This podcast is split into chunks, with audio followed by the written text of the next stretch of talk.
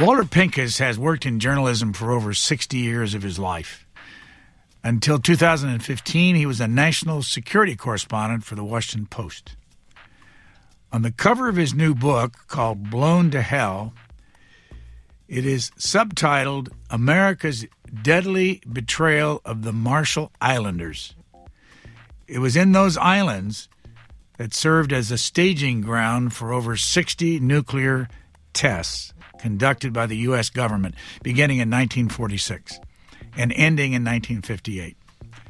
The Castle Bravo test over Bikini Atoll in 1954 was where America executed its largest nuclear detonation, a thousand times more powerful than Hiroshima.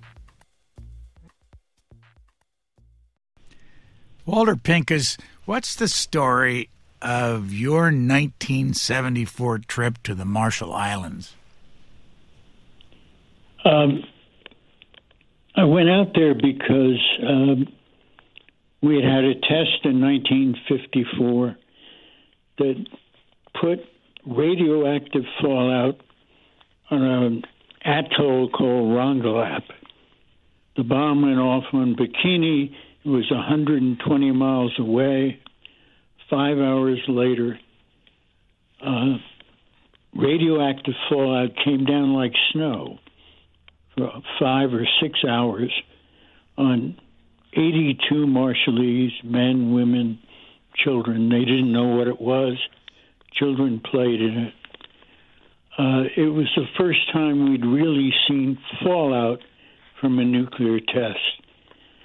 And every year, a doctor from uh, Brookhaven Laboratories, the Atomic Energy Commission, went out there to examine these people. And Rongelap became a living laboratory for low level radiation, but also as a reminder of what could happen if there really was a nuclear exchange and you had fallout miles and miles away from where a nuclear weapon went off. And I wanted to go out there and see for myself. The interesting thing you say in the acknowledgments is that you did a 60,000 word article that you wrote the next year. It, it was set in galleys, but was never published. And that would have been in the New Yorker, I assume. But why wasn't it published? Um, I was told um, by the by the editor that um, they didn't have two magazines. They had it cut up into two 30,000 word pieces. And they didn't have two magazines in a row in the next two years that could take that long an article. What was your reaction at the time? Uh, I clearly was disappointed. Um, funny part is they also wanted some additional material, and I had been given a leave by Ben Bradlee at the Post uh, to put this thing together, and I had to go back to work. So um, it was a combination of things, but the real thing was didn't have the space. Where did the title of your book, Blown to Hell, come from? Uh, to be honest, it came from the publisher. Uh, it's a line, however, that Bob Hope uh, put on the air uh, when we found out there was some publicity about this test and the Marshallese had been moved off their own atoll. And his line was that they had to find a place far out in the Pacific to do this and of people uh, to be blown to hell. If you want to go to the Marshall Islands, first of all, how many are there? If you left Washington, D.C., how many miles or hours would it take you to get there, and where are they?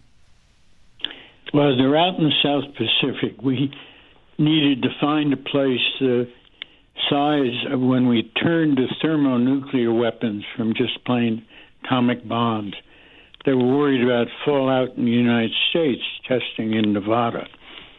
Um, so they had to find a place where you could test a bigger bomb uh, where the trade winds were right and where you would have the least amount of danger of having radiation uh, hit people. Uh, and the Marshall Islands became the spot. We had it as a trust territory. And we got the UN to sort of allow us to do testing. And so we went there. To get there, uh, you had to sort of fly to Hawaii and then uh, to a place called Kwajalein, which we still have a big base on. And then uh, we had to take a boat to, when I went out there in 74, it was to Bikini first and then to Rongelap. You wrote It took uh, two days to do it. You wrote a, a sixty thousand word article, uh, and then they didn't use it. What impact did the fact that you had that in your possession have on you eventually writing this book? Um, to be truthful, the article, and believe it or not, uh, was supposed to be uh, the beginning of a memoir I was going to write 40 years ago. Um, and it just grew and grew. And then when the time came for me to finally leave the post, um, the idea of a memoir came up again. And uh, to be honest, my wife found the galleys, and my editor said, "Well, let's write a short book um, as a warm up to a memoir."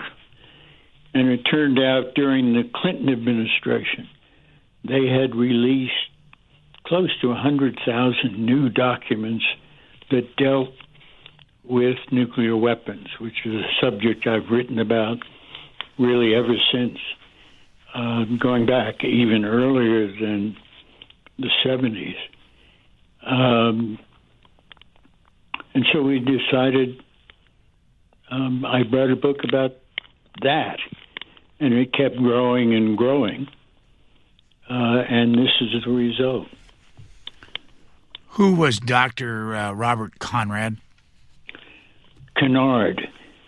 Dr. Conard um, was actually a Navy officer when he was trained to be an atomic physician, so to speak. He was then at uh, Crossroads, the 1946 test, first test, uh, and that became his career and he was part of a group that was put together after the Bravo test in 1954 uh, that saw the Rongelap Marshallese and other Marshallese brought to Kwajalein.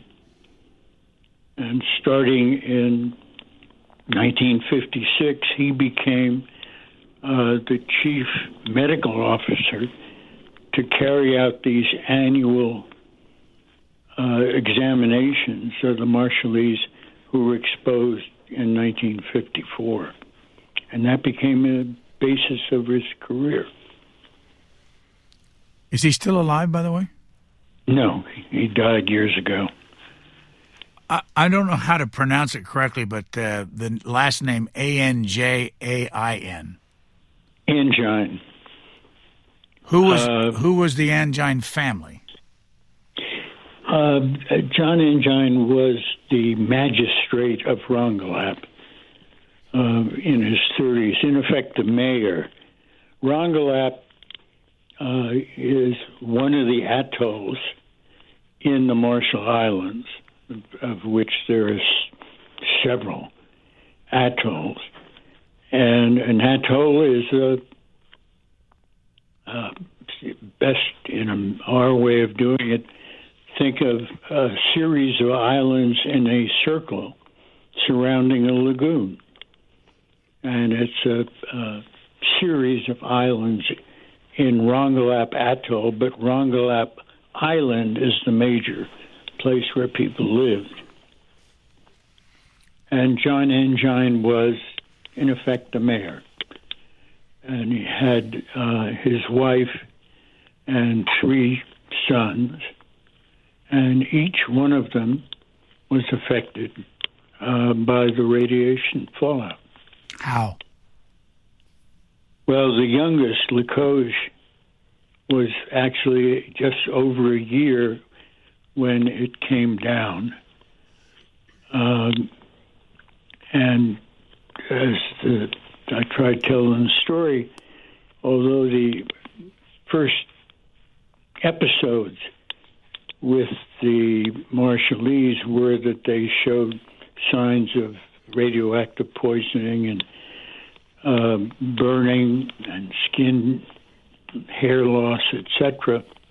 It wasn't till nine years afterwards that they began showing the early signs of cancer, and particularly the younger people getting nodules on their thyroids, which, uh, as Dr. Conard discovered it, led them to have surgery to take the nodules out for fear they'd become cancerous.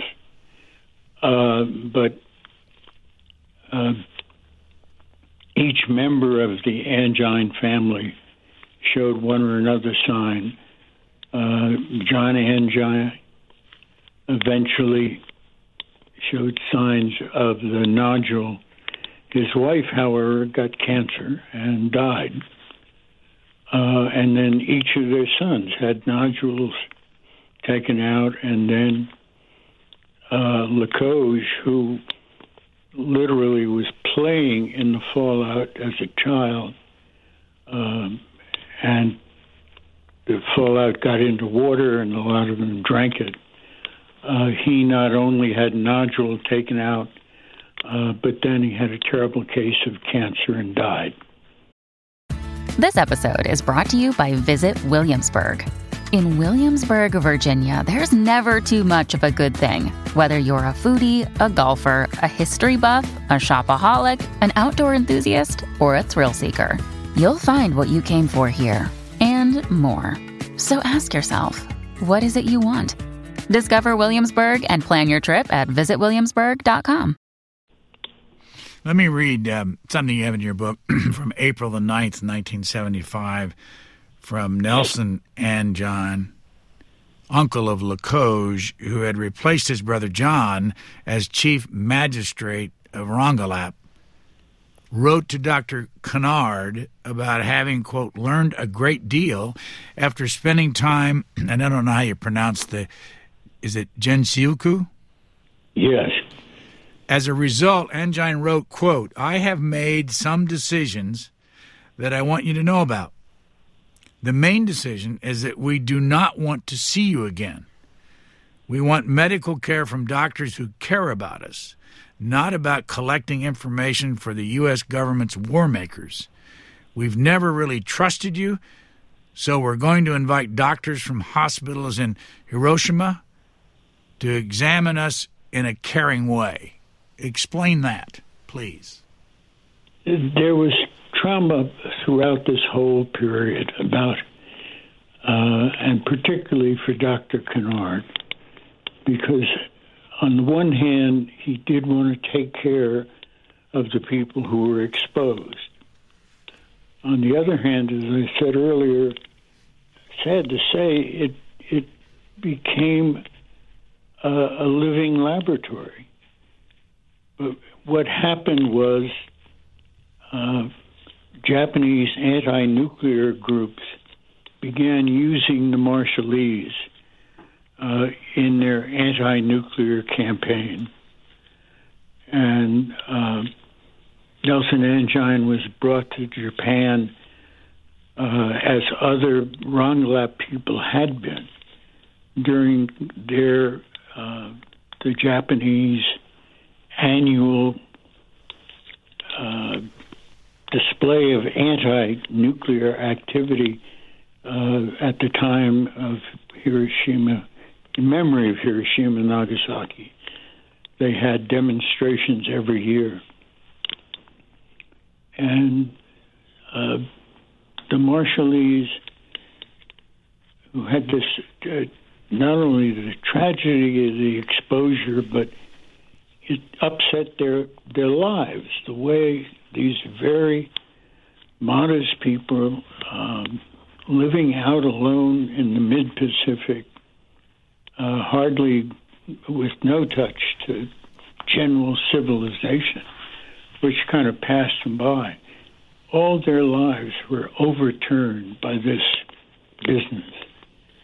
Um, and some people took advantage of them, and Nelson uh, particularly was angry at um, they were depending on the Americans to give them food and clothing and uh, subsidy because they couldn't make a living on their own. Uh, they became totally dependent on the U.S. Uh, and Nelson was particularly angry coming out of this meeting in Japan, and that led to taking it out on uh, Dr. Conard, and they did uh, for a year, refused to be examined, and then that changed. I'll come back, obviously, to the Marshall Islands, but just to read down the list of the nine countries in the world that have nuclear weapons. Russia came along in 1949. You can correct me on any of this, please. China, 1964. India 1974, Pakistan 1998, Great Britain 1952, France 1960, North Korea 2006. Israel is, I don't under, quite understand. There doesn't seem to be much information on Israel because they've never admitted it. 1960, and the United States, of course, in 1945. When you hear those nine countries, what would you, what's your reaction to that? And how much, how many of those countries tested and did damage with radiation to people? Um, to be honest, um, the Bravo test of 1954 that uh, hit the Marshallese with fallout is the most major example. Um, all the others who did testing did them in areas uh, in which there was no known fallout. The French uh, tested in the uh, Pacific area, and there were claims that that some of the uh, local people there were exposed, but nothing like this. the Bravo bomb, I have to say, was 15 megatons. It's the biggest bomb we ever tested and there clearly were mistakes made uh, about the weather, but we didn't know that much about fallout um, because we had not seen it this way before, in part because we had uh, didn't have the measuring devices that you needed for the other big tests. But this was the biggest weapon the U.S. has ever exploded. Uh, and we never built one that big before. And in fact, it went off three times. It was supposed to be five megatons. And it tripled the output because they had a new way of triggering it. What is the U.S. base at Kwajalein do today, which is one of the Marshall Islands? It's it's now a big base, and we use it um, as a uh, aim point to test our own ICBMs, and also part of it uh, to test our when we're doing it our anti-missile, our defense systems. We fire test ICBMs from California, uh, and they end up uh, in or near Kwajalein. Back in 1946 to 1956 58, when we were testing on the Marshall Islands, how many people lived on those and how many atolls did they live on at the time? Well, there there are probably eight or ten uh, atolls, but only two really uh, were victimized by the fallout from uh, the Bravo test. The irony is when we tested in 1946, uh, a much lower yield atomic bombs uh, and didn't know that much, we moved people off Rongelap uh, when the test went off in Bikini. Uh, and it was in 54 that they decided, uh, even though they were testing a much more uh, powerful weapon uh, during the Eisenhower administration to save money, uh, they decided not to move them off Rongelap. And the fallout got to Rongelap and then beyond Rongelap, another atoll called Utrik uh, got fallout uh, at a much lower level, but what makes people, makes me particularly want to tell people the story of, of nuclear weapons today is that even at Utrik, which got a much lower level of radiation from its fallout, uh, 10, 15 years later, are beginning to show the same kind of nodules on their thyroids that turned up nine years after the use of the bomb in Rongelap.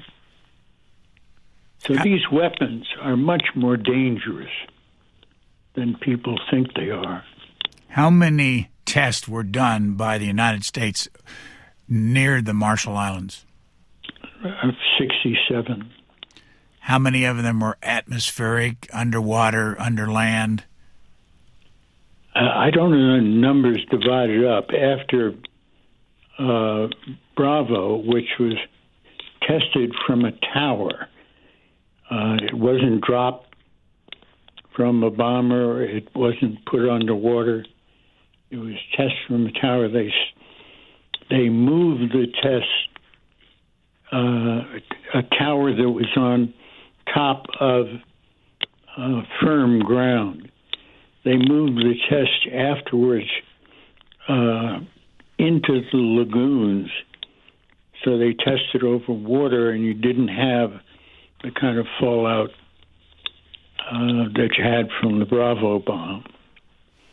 One of the most unusual things I read was the idea that uh, Marshall Island natives were moved, a group of them, to Springdale, Arkansas. Yes. Why?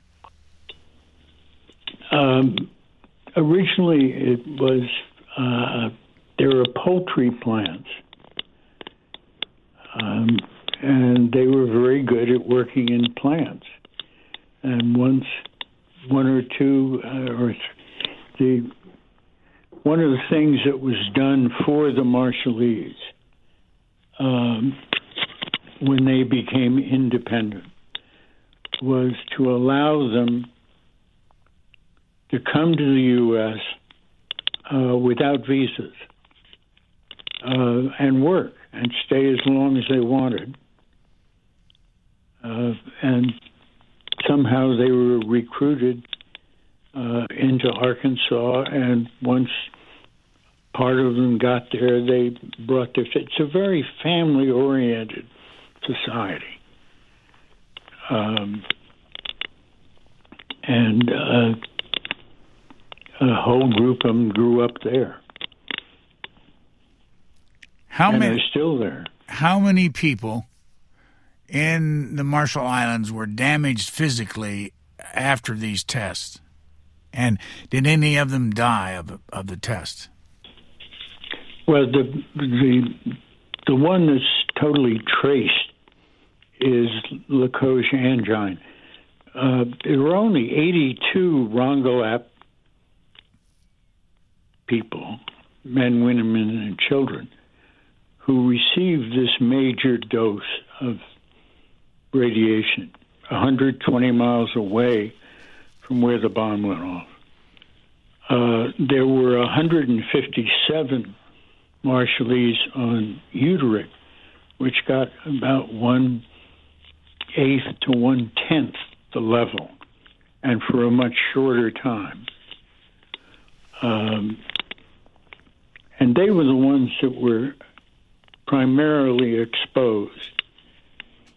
In years since, uh, the Marshallese people themselves, and it's a very tribal society, um, decided that that everyone who was alive at the time of the testing, not just of the Bravo bomb, which is where the fallout occurred, but from all the tests, uh, should be eligible.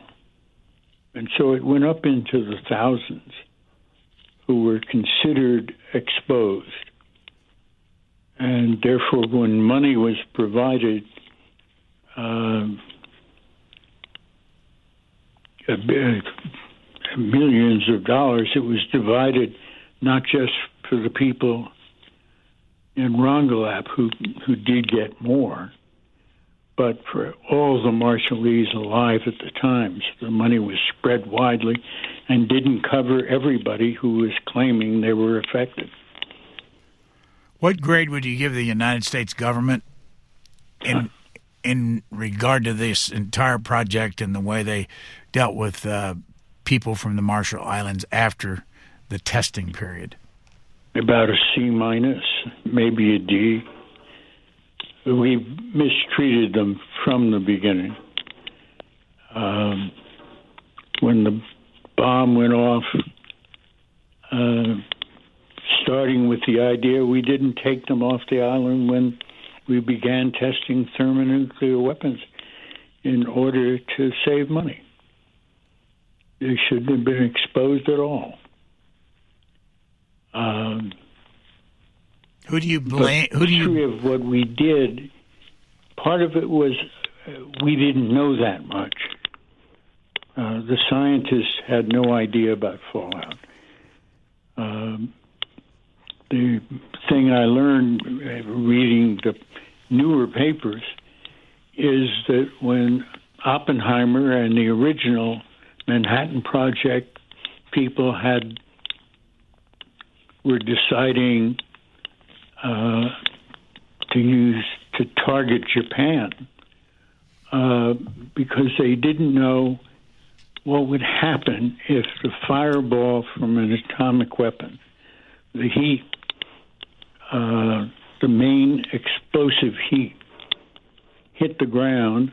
They detonated the Hiroshima and Nagasaki bombs 1,500 and 2,000 feet above ground. So there was no fallout of the type you saw in the Bravo test. And the Bravo test became the first time we ever saw that kind of uh, happening. And what makes nuclear weapons and, and, and is one of the reasons I wanted to write this is because people have forgotten. They think Hiroshima and Nagasaki when you talk about nuclear weapons. And that uh, if you didn't die as terrible as they were, you rebuilt the city. Uh, because the targets now are on the ground or underground, were they ever to be used again, which I doubt will happen, but if they were ever used again, and the numbers that exist, you would have them hitting the ground, and it wouldn't be like Hiroshima and Nagasaki. It'd be like Chernobyl. Wherever one hit the ground, you couldn't live there for 40 years because there's no way to clean it up and that's the other part of, of what I was trying to make people understand with what happened. I mean, nobody lives on Rongelap now. Nobody lives on Bikini because the ground itself is contaminated to a degree you couldn't clean it up. But where do they live in um, in the Marshall Islands? Uh, they live uh, some on other Marshall Islands. There's Ebeye is a, and Majuro is the capital. Um, but uh, there's been a big movement to Hawaii for those who could, and a movement to the U.S. Who who owns the Marshall Islands today? What's the relationship with the United States? And I'll throw in this one: What's the Compact of Free Association? Well, that was the agreement uh, to give the Marshall Islands independence. Um, it's a UN agreement, but it's agreement with the United States and the Marshall Islands, which is a separate government um, on its own. They have their own president, um, and uh, the agreement gave them a, a big chunk of money, uh, which wasn't enough to take care of them. And the uh, islands sort of exist on their own. The Rongelap has its own uh, mayor still, who lives in Majuro. And uh, so Bikini has their own government uh, the atolls are like states, and they're part of the Marshall Islands. And uh, the Marshall Islands have their own government. What relationship do they have to citizenship in the United States now? Uh, they don't. And the agreement uh, that allows them to work here uh, runs out in 2023. And at that point, I'm assuming it will be extended. Um, but um, who knows? It's something that has to be renegotiated because of the government of the Marshall Islands and uh, the United States government because of uh, military U.S. military base on Kwajalein, how much money do we pay the people of Marshall, the Marshall Islands, to be there? It's in the millions, and it's a, as I said, a tribal government, and the money uh, goes to the former owners of the land, and uh, they still have a system of chiefs. And the current chief, uh, called an Eros, uh, two or three of them are the majority landowners, and they get most of the money. On the back of your book, there is an endorsement by Andrea Mitchell of NBC News. I want to read it and then have you uh, fill in the blanks. Walter Pincus's scathing expose of how our nation's nuclear pioneers devastated the people of the Marshall Islands is a tour de force. Using previously undiscovered declassified intelligence, Pincus rewrites the history of the birth of the atomic age, revealing an astounding cover up on an unimaginable scale. Blown to Hell is a spellbinding scientific detective story, a must read for anyone who wants to learn about one of the worst governmental abuses in history. Is there anything that she said you want to quarrel with? No, I, I feel uh, very strongly about uh, the whole story. It's um, from the beginning of the nuclear age when we used two of these weapons to end the war. Uh, they're terror weapons. They've always been terror weapons. but because of the secrecy, uh, people don't really understand it. Uh, and then we got into a ridiculous arms race. Um, but what what got me originally to expand the book was reading about the original tests at Crossroads and how little we knew uh, about what these weapons could do. What was Crossroads? Crossroads was the first test, two tests in uh, Bikini to test atomic bombs when we were just beginning to make them. And uh, the first test was dropped from an airplane and actually missed the target. The second test, uh, but because it missed the target, a lot of the press coverage undercut how how terrible the bomb was. No, the results of the explosion. Then we tested it underwater, and it it was the first time we should have learned about fallout because um, the water came up. Very little sand was drawn up. It was mostly water, but it was radioactive water, and we had sixty or seventy ships in the harbor um, as targets and when the Navy tried to start cleaning them off, getting rid of the radiation, they found out they couldn't do it. That the radioactive material stuck to wood, stuck to canvas, stuck to ropes. Uh, in the end, almost every target ship had to be sunk because we couldn't clean them off. Uh, we should have learned from that, but we didn't. You have a couple of chapters titled Media One and Media Two.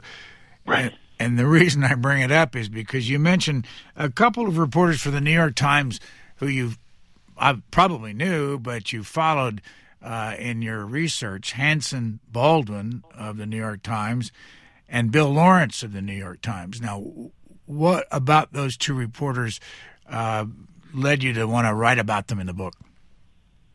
Uh, Bill Laurence was a science reporter who, uh, during the first, during the Manhattan Project, actually worked temporarily uh, at helping them do the public relations, writing releases.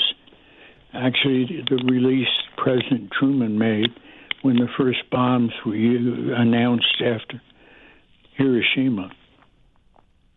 Uh,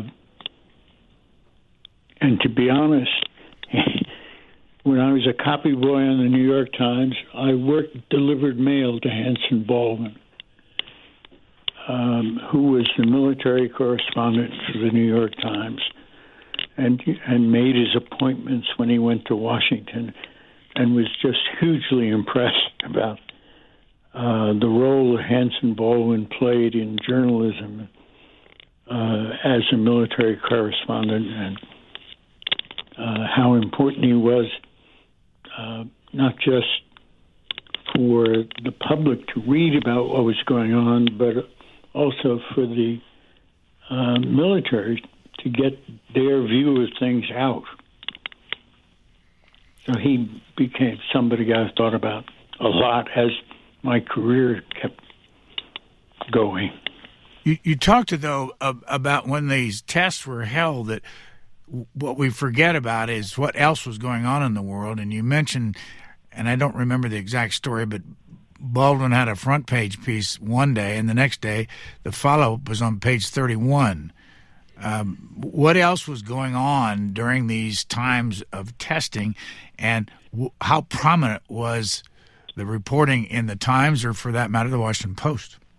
It, it's it's something I've become very strongly uh, feeling about, and that is we tend to forget as we write history what else was going on, and what was going on back in the fifties uh, was the McCarthy period, and we were worried about communism. And it's, um, I think, as, as, I'm not a historian really by trade, but um, I think it's very important. It's it's a lesson I must admit I learned at 9/11. Um, but people forget what else is going on as they look back. And since I was in, in Washington on 9 11, I remember how people felt and how much fear there was in the town uh, that there was going to be another attack. Uh, and other attacks were planned, and, and uh, I was covering that time. And you look back at it now, and there's been no attack since then, and people forget what it was like back then. You gave the U.S. Go ahead. Go ahead, uh, Walter. Uh, it, it's something that comes up all the time that uh, as a reporter, you're focused on what you're writing about, and you don't think in broader terms. And um, I, because of the way I, my career's gone, I was writing about bad things happening. And oftentimes, particularly when it's involved an individual, you kept thinking, well, were they thinking when they did what they did? Um, they had other things on their mind. They were dealing with other activities. And the mistake they made it may have been an honest mistake because there are other things happening. Earlier, you gave the U.S. government a C minus, or maybe even a D. Can you blame anybody by name, and how much untruths were being spoken from what you've seen back in those days? Oh, it it. Uh, Admiral Strauss, who was head of the a, Atomic Energy Commission, uh, originally uh, made false statements, lied about what happened uh, to the Marshallese in the early days after uh, the Bravo bomb went off. He claimed they were all happy, they hadn't been affected, there was no medical problem. At the very time uh, they were suffering from burns and their blood counts were bad.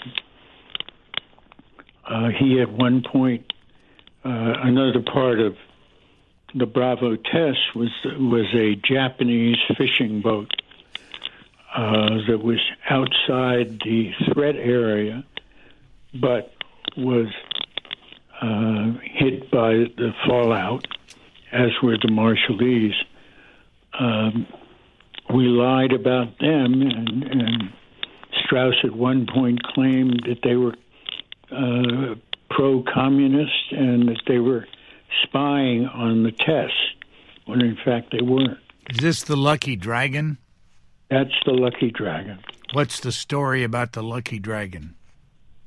Well, there were uh, 23 seamen on board, and they were all affected the same way the Marshallese were. But they didn't get back to port for two weeks, and back to Japan. Back to back to Japan, and uh, when they got back, uh, it became uh, a big issue in Japan when it was. Uh, they announced that they had been hit by fallout and uh, they too were sick and treated, and uh, one or two of them died within months. And uh, the Japanese looked at it as the third attack by the U.S. on Japan. um, but we took years to take care of them. Earlier, we talked about the nine countries that have nuclear weapons. Uh, What's your best number? As I was reading the number, uh, trying to find out the number of warheads in the world, nuclear warheads, I saw everything from thirteen thousand to nineteen thousand. Do you have a Do you have a number that you're uh, comfortable with? Well, they it varies because we have cut back, and I mean between us and the Russians, we were in the tens of thousands each. We had one time thirty thousand. Um, there's no country outside um, the U.S. and Russia that are over a thousand. Uh, we probably have four thousand now, of the Russians uh, somewhere around that. Um, but uh, other countries are in the hundreds. Uh, of Russia, China, India, Pakistan, Great Britain, France, North Korea, Israel, United States, who do you worry about the most when it comes to being trigger happy with a nuclear bomb? It, it, it, I don't think anybody who's been close to the bomb or knows about it directly is trigger happy. Uh, I've just wrote a piece um, in my column that uh, if you go listen, uh, there are uh, transcripts in the Miller Center at the University of Virginia from members of staffs of presidents since Jimmy Carter. And I just picked out um, from uh, George H.W. Bush, Colin Powell, and uh, of all people, Dick Cheney. And during the trouble, early trouble with Saddam Hussein operation, uh, when we retook Kuwait, uh, Cheney actually thought uh, if um, Saddam Hussein used chemical weapons as he was threatening against American troops, we might have to answer with, or at least make the threat of nuclear weapon use. And if you read the transcript, Colin Powell not only was against the idea of using nuclear weapons, he was against the use of any nuclear weapons by the Army. And that's a view uh, that I knew existed in the Army because nobody knows what would happen if you actually used a weapon. Uh, where, you know, who would be left? Where could you go? What's the radiation was too much. Uh, I know several former commander of strategic command who were anti-nuclear and don't believe any American president would ever order the use of nuclear weapons. Uh, the scientists, of course, were dead against it. Um, it's an unknown. They are terror weapons. They were used to end a war, not to fight a war. And uh, one of the ways people have uh, have gone off um, is thinking you could use them to fight a war. Uh, you can't. But they have had the effect of deterring conventional confrontation between nuclear powers. And so they've become diplomatic weapons between countries. And then internally, as they are in our country, they're uh, political weapons you use against you haven't use against your political enemy. He's not tough. He hasn't built this kind of. We're going through it right now uh, with this new Chinese, supposed Chinese weapon.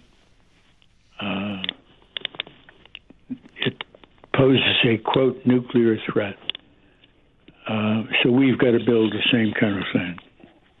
When the fact is, you know, if one weapon were used, nobody knows what would happen afterwards.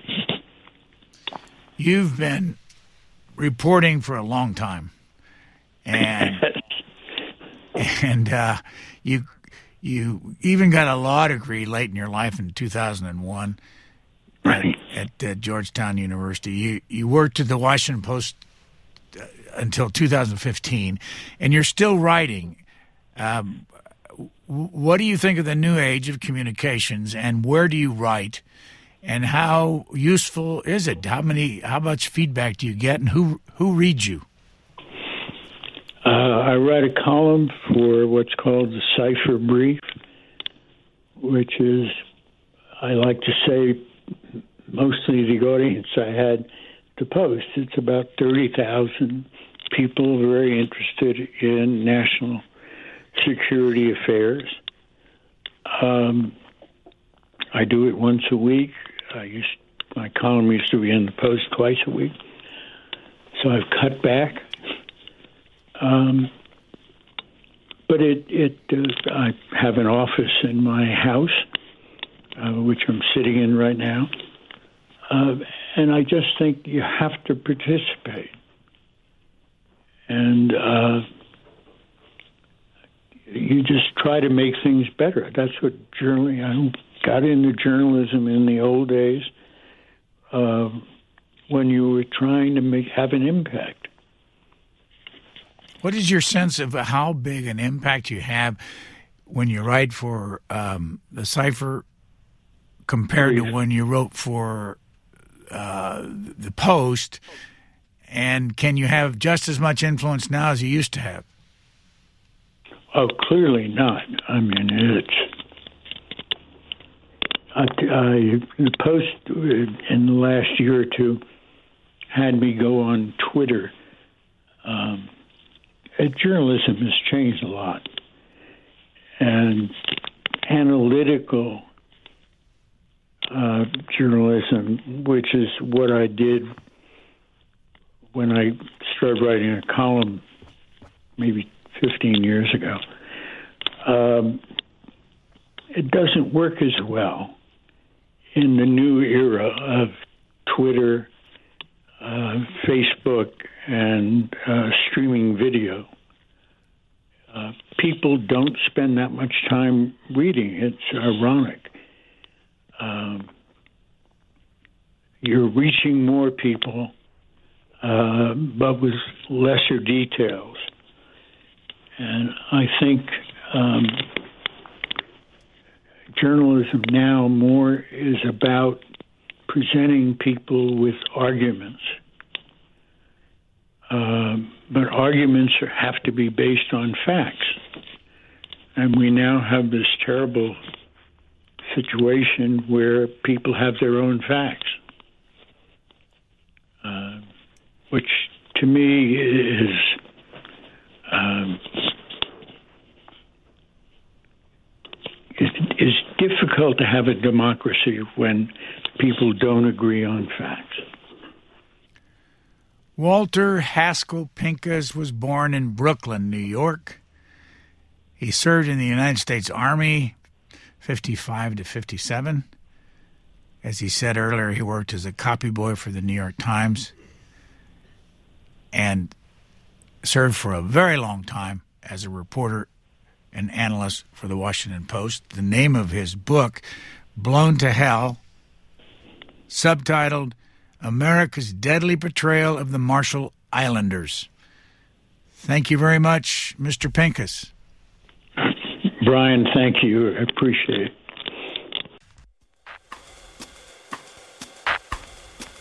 Thanks for listening. Please rate, review, and subscribe to this podcast wherever you get your podcasts. We would love to hear from you. You can email us at podcasts at c-span.org.